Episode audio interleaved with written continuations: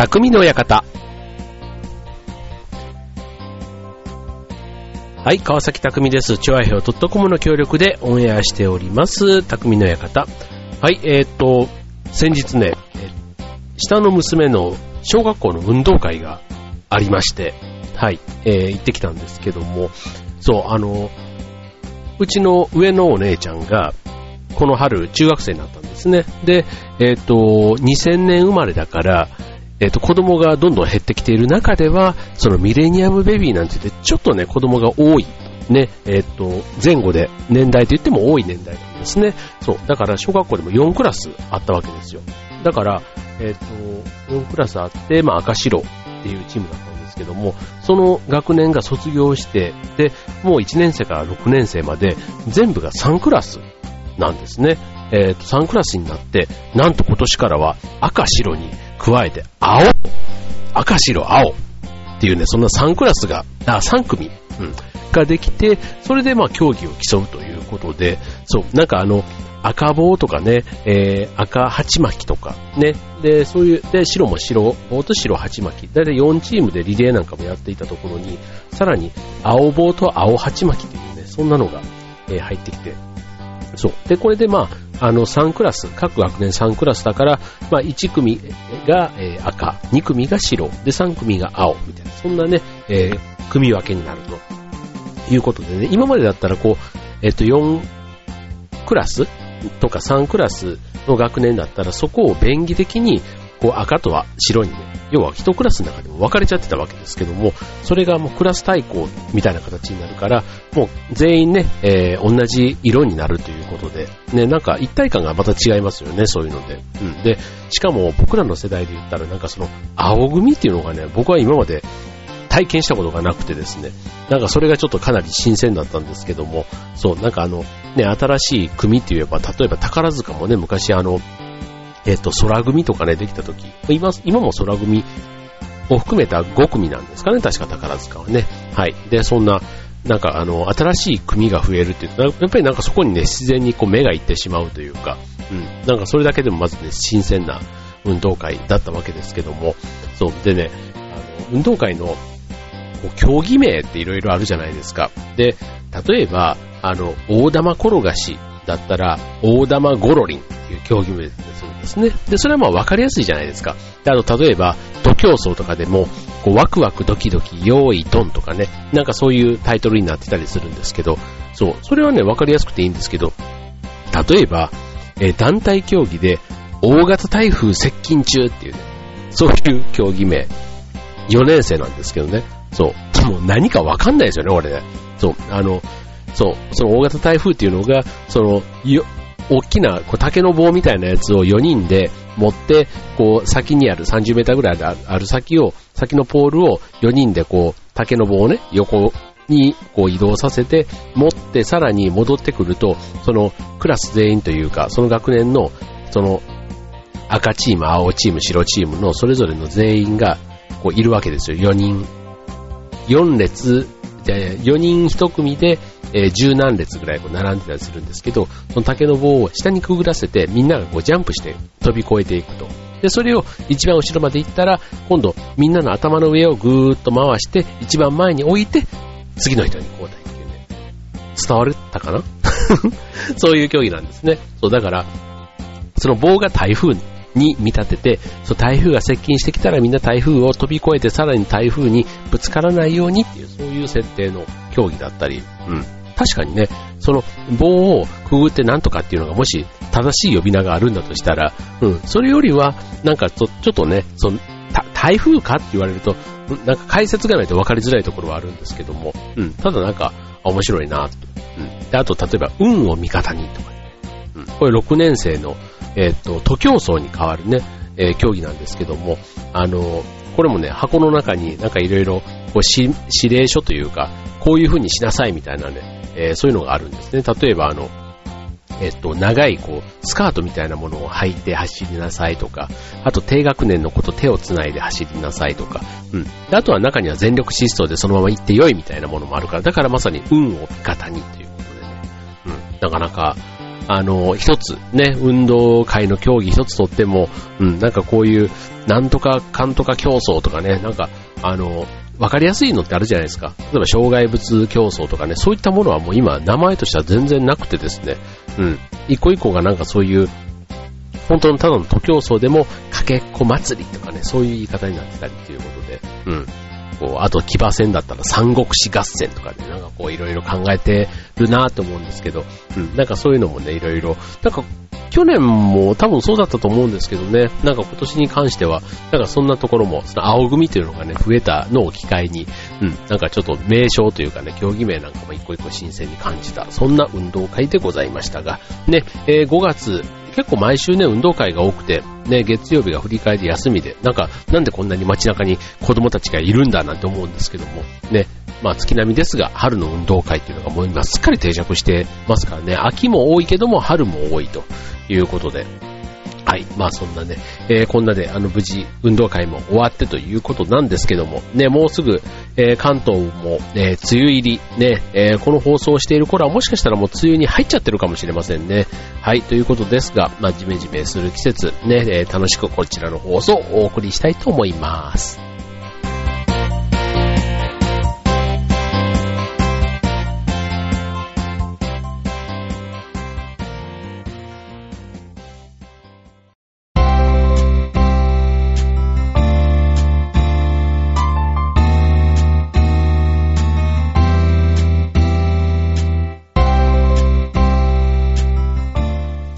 というわけで今週の匠の館、えー、テーマも何も話をしていませんでしたが、えー、珍しくちょっと今日はね、アプリというテーマでお送りしたいと思います。はい、えー、っとね、まあアプリと言ってもあの、えっ、と、なんだっけ、え、タブレット PC というか、スマホというかね、まあそういったものでも、あの、たくさん使う機会は多いと思うんですけども、はい、あの、まあスマホといえばね、もう、うちの上のお姉ちゃんが、まあ中学校に入ったわけなんですけども、もうね、中学生になるとね、本当にまあ分かってはいたものの、まあ、携帯というかみんなスマホを持ってるんですって。うん、だから、あの、ほぼ持っていないのが、うちの娘と、あと、そのこと仲いい男子が一人、あの、いるそうなんですけども、あの、イメージとしては聞いてるとね、えー、っと、ちみまる子ちゃんに出てくるね、長沢くんみたいなね、そういうちょっと、あの、面白いキャラというか、な、だそうなんですけど、まあ、その二人だけとかっていうぐらい、もうみんな当たり前のように持っているということなんで、なんかね、ちょっとあの、まあ、ね、もう部活とかもやってるから、こんな、まあ必要ないかなって思いながら、ただね、やっぱりね、夕方ぐらいで終わった会話の続きが、今度その後メールとかでどんどん続くわけなんですね。うん。で、それで、今度翌朝はそのメールで一通り会話が終わった後の続きの会話から始まるから、そう、携帯を持っていない娘は、そこからの会話がね、もうついていけないというか、あの、向こうからも相手にされないみたいなね、なんか、ちょっと半分ね、なんか嫌な、嫌な感じかなと思いつつ、うん、なんかその辺をね、どう生きる術を磨いていくのかっていうのをね、ただ最近ちょっとね、パソコンではね、メールをできるようにはちょっとやったので、うん、そこではこう、メールアドレスをもらえる喜びを感じているみたいなね、うん、なんかちょっとね、ちょっと一歩遅れた我が家なんですけども、まあそれでもね、ちょっとあの時代の波に飲まれず、ちょっとマイペースにね、えー、やっていけたらなと思っているわけですけども、はい、まあそんなわけであの、アプリということでね、えー、例えば僕もね、そんなにね、アプリたくさん使いこなしているわけではないんですが、例えば子育てをする上でね、便利なアプリってたくさんあるわけですよ。なんで今日はね、えー、子育てに役立つアプリということで、はい、育児に活用する、えー、アプリをご紹介したいと思いますが、まず一つ目、えー、怪しいアプリということでね、これね、赤ちゃんの泣き止む音っていうのが出るアプリがあるんですって。うん。で、これね、あの、赤ちゃんがなかなか泣き止まないというのは、よくあの、子育ての苦労っていうことで聞く話ですよ。まあ、夜泣きもそうですけども、昼間のね、例えば電車の中だとか、うん。で、その泣き止む時に、その、アプリじゃなくてもね、例えばあの、ビニールの袋のシュクシュクっていう、シャカシャカっていうあの音だったり、あとテレビの砂嵐とか、あとドライヤーの音とか、ね、えっ、ー、と、あとは、えー、掃除機の音なんかもね、子供が泣き止むのには効果的というふうに言われてるんですけども、うん、そういった音が収録されているアプリということで、この、まあ今みたいなザワザワっていう音が、そのお腹の中にいた時に、お母さんのお腹の中にいた時に耳にしていた音と結構近いということから、これらの音を聞くと落ち着くというふうに、本当にね、あの、泣き、泣わーわーってすごい泣いている子供にこの音を聞かせると、ふっと泣き止むというのって本当に不思議。で、実際にこれあの、赤ちゃんの泣き止み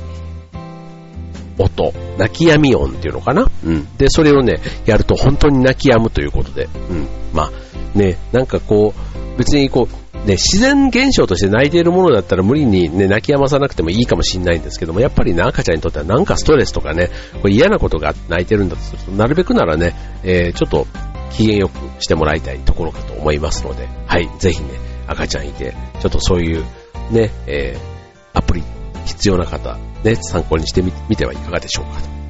と。で、続いて、育児記録アプリ、見ーていくメモ。ね、見ーていくメモ。見ーてはカタカナですね。はい。これはね、育児記録ということで、えー、っと、まあ、本当にその通りで、簡単に育児記録ができるということと、あと、振り返ると、子供の成長が見える。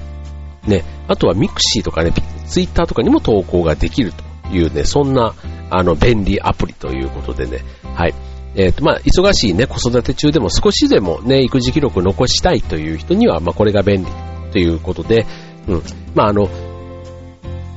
なんだろう、えっ、ー、と、ブログとかもそうなんですけど、まあ、日記とかね、そういったものを、まあ、こまめに書き、書くというのももちろんいいんですけども、ね、こういうふうにネットの方でで取りためておくと、書き溜めておくと、うん、後でね、えー、読み返したりするのも、あ、5年前とかってね、5年経つと結構ね、えー、その当時の思い出というか、その時の感覚が、あの時の私に言ってあげたい、もうすぐ大丈夫だよ、みたいなね、なんかそういったこともね、もしかしたら、その、記録を読み返すとね、子供への愛情もまたね、またさらにこうね、えー、強いものになったり、あとその当時のね、頑張っていた自分のね、自分へのこうねぎらいというか、そんな風な気分にもなれるかもしれませんよね。はい。ということでね、まだまだね、これね、アプリほんとね、えっ、と、なかなかこれで使ってる人がいて、これいいよって言って教えてもらって始めるっていうのがやっぱりいいみたいなんですけども、まあ今日ね、今ご紹介しているこんなアプリね、2つご紹介しましたが、参考にしてみてはいかがでしょうか。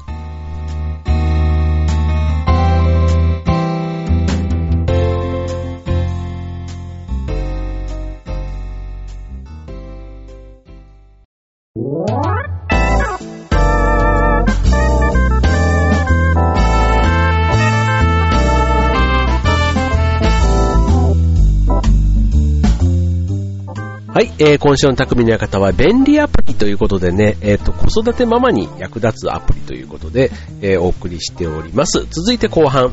えっ、ー、と、では続いてはね、チークアプリ。ね、チーク、えー、知る、育てるアプリということで、東大式チーク術、英語紙芝居桃太郎というね、アプリのご紹介です。はい、これね、もうそのままですね。しかも、えー、頭が良くなる東大式紙芝居っていうから、どんなね、紙芝居なんだろうというところなんですけども、えー、っと、これね、日本の昔話を英語に翻訳してあって、耳からも目からも英語が入ってくるという、ね、えー、ある意味英才教育的な内容ですよ。うん。で、えー、っと、また、タップして桃を割ろう、タップして鬼をやっつけよう、なんていうスマホならではのタッチ操作も、まあ、入っていると。いうことで、子供も楽しみながら英語を学ぶことができるということで、うん、実はこれあの子供の育てるということをコンセプトに、東大生と東大卒業生でね、作ったアプリということで、うん、こちらあの、ね、無料のソフトだ、アプリだそうなんでね、もし興味があれば。ということで、これストーリーの一例で言うと、例えば昔々あるところにおじいさんとおばあさんがおりましたと。ある日おじいさんは山へ芝刈りにおばあさんは川へ洗濯に出かけましたなんていうね、もう有名な桃太郎のセリフですけども、昔々 once upon a time there lived an old man and his wife in a small village っていうことでね、えー、村にね、えー、おじいさんとおばあさんがおりましたと。ね、昔々ということでね、はい。そんな風にね、英語を勉強できるというのもね、面白いアプリだなと思いますね。はい。で、最後、えー、お絵かきアプリ。で、電車が動く、走るお絵かきというね、アプリですね。はい。これね、お絵かきセットがない場所でも、スマホアプリで、えー、すぐにお絵かき遊びができるということで、で、こちらはね、あの、男の子が大好きな電車がね、しかも走り出すアプリというところがすごいんですよね。うん。こうね、画面を指で、指でこうなぞっていくと、そこが線路になって、えー、音を鳴らしながら電車が走るということで、うん、電車の種類も新幹線、SL など、ね、種類が豊富というところも楽しいですね。はい。自分でのなぞったところに、こう、ね、電車が走ってくれるって、ね、すごいですよね。はい。そんなアプリもあるそうですよ。はい。あと、まあ、最後ね、えっ、ー、と、こちら。さっきのね、えー、子育てアプリに、まあ、近いアプリなんですけども、えっ、ー、と、子育てというか、あの、育児記録アプリに近いんですけども、えっ、と、成長記録アプリ。で、こちら、あの、写真で、え、記録ができるということで、で、あの、すぐに大きくなってしまう子供の成長を簡単に記録できるということで、そのアプリで撮った写真を、えっ、と、カレンダーに、ね、自動的に整理してくれるということで、日々の成長を振り返ることができますということなんですね。うん。で、こうオンラインに投稿したりすると、見た人のスタンプがついたり、あとコメントももらえたりするということでね。はい。えー、写真単位で公開範囲も設定できるから、まあそういう意味でもね、えー、誰にも彼にも見られるということはなくて、うん。ただ一方で見せたい人にはね、楽に見てもらえるというところもね、えー、例えば実家の両親だとか、でそういったところに、ね、この機能をね、公開できてると、あ、こんなことやってんだ、なんとかちゃんは、なんて言ってね、意外とちょっとしたね、え、親孝行にもつながるかもしれませんよね。はい。まあこれあの、別にあの、えっと、スマホだけじゃなくてもパソコンとかね、あとはいわゆるあの、ガラケーって言われる、あの、普通のパカって開けるね、あの携帯からでも閲覧できるというところですから、はい、こちらもね、無料のアプリになっていますけども、ぜひ試してみてはいかがでしょうか。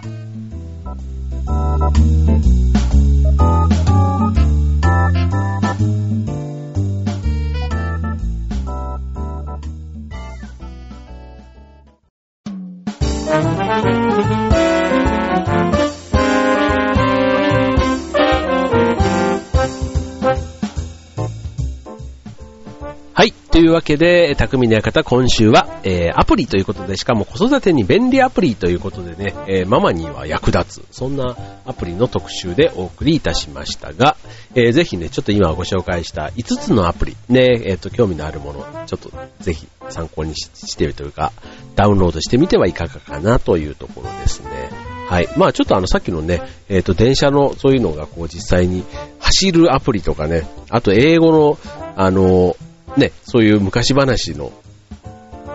えっ、ー、と、再現というか、うん、えー、英語紙芝居桃太郎だったり、あとは、ね、さっきの電車が動く、走るお絵描きなんていうのはね、ちょっとあの、大人でもね、普通に楽しめるアプリかもしれませんよね。はい。えっ、ー、とね、あの先日ね、劇団四季のミュージカルというのを、実は初めて見に行きまして、まあミュージカル自体はね、いろんなミュージカル、あの、見る機会っていうのは今までもあったんですけど、劇団四季のやつは実はね、初めてでして、はい。まあ、なかなかね、ちょっと家族で行くっていうのも、あの、割高な、ね、感じもちょっとあったので、なんですけど、やっぱりちょっとね、本物というか、ちゃんとしたものをちゃんと見てみようと思って、あの、大井町にあるね、四季劇場夏というところで、リトルマーメイド、ね、人魚姫ですね。えー、ディズニーとのコラボのミュージカルですけども、そちらを見てきたんですけども、いやーなんかね、こう、なんだろう。やっぱりこう、計算されたステージというか、うん、完成されている、そこをね、こうしっかり見れたのがすごく良かったですね。うん。まあ僕自身もその劇団をね、こう役者の立場として出ていますけども、あの、まあそこは別にあの、アマチュアプロとかっていうことではなくて、うん、なんか、純粋に、こう、ストーリーを感動するっていうのはもちろんありますけども、役者のこの息遣いというか、表現力みたいなところもね、純粋にこうなんか勉強になったな、みたいなところがまず良かったところですけども、うん。あとね、えっ、と、その場面の転換というかね、こう余計なこう雑音とか、なんかその余計なものがないっていう、その純粋な、こ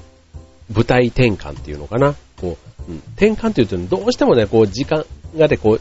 照明を落として、その真っ暗の中でこうやったりするから、10秒、10何秒っていう、なんかそういう間ができたりすることって多いんですけども、まあその中でちょっとね、ガタガタってこう、ね、大道具を動かしたりすると立ったりするんですが、本当ね、劇団四季の舞台って、なんかこう、全部がこうスムーズというか、なんか油の上をこう滑らしているかのような、うん、そういうスムーズな場面転換もね、すごいなぁなんて思いながら、あの、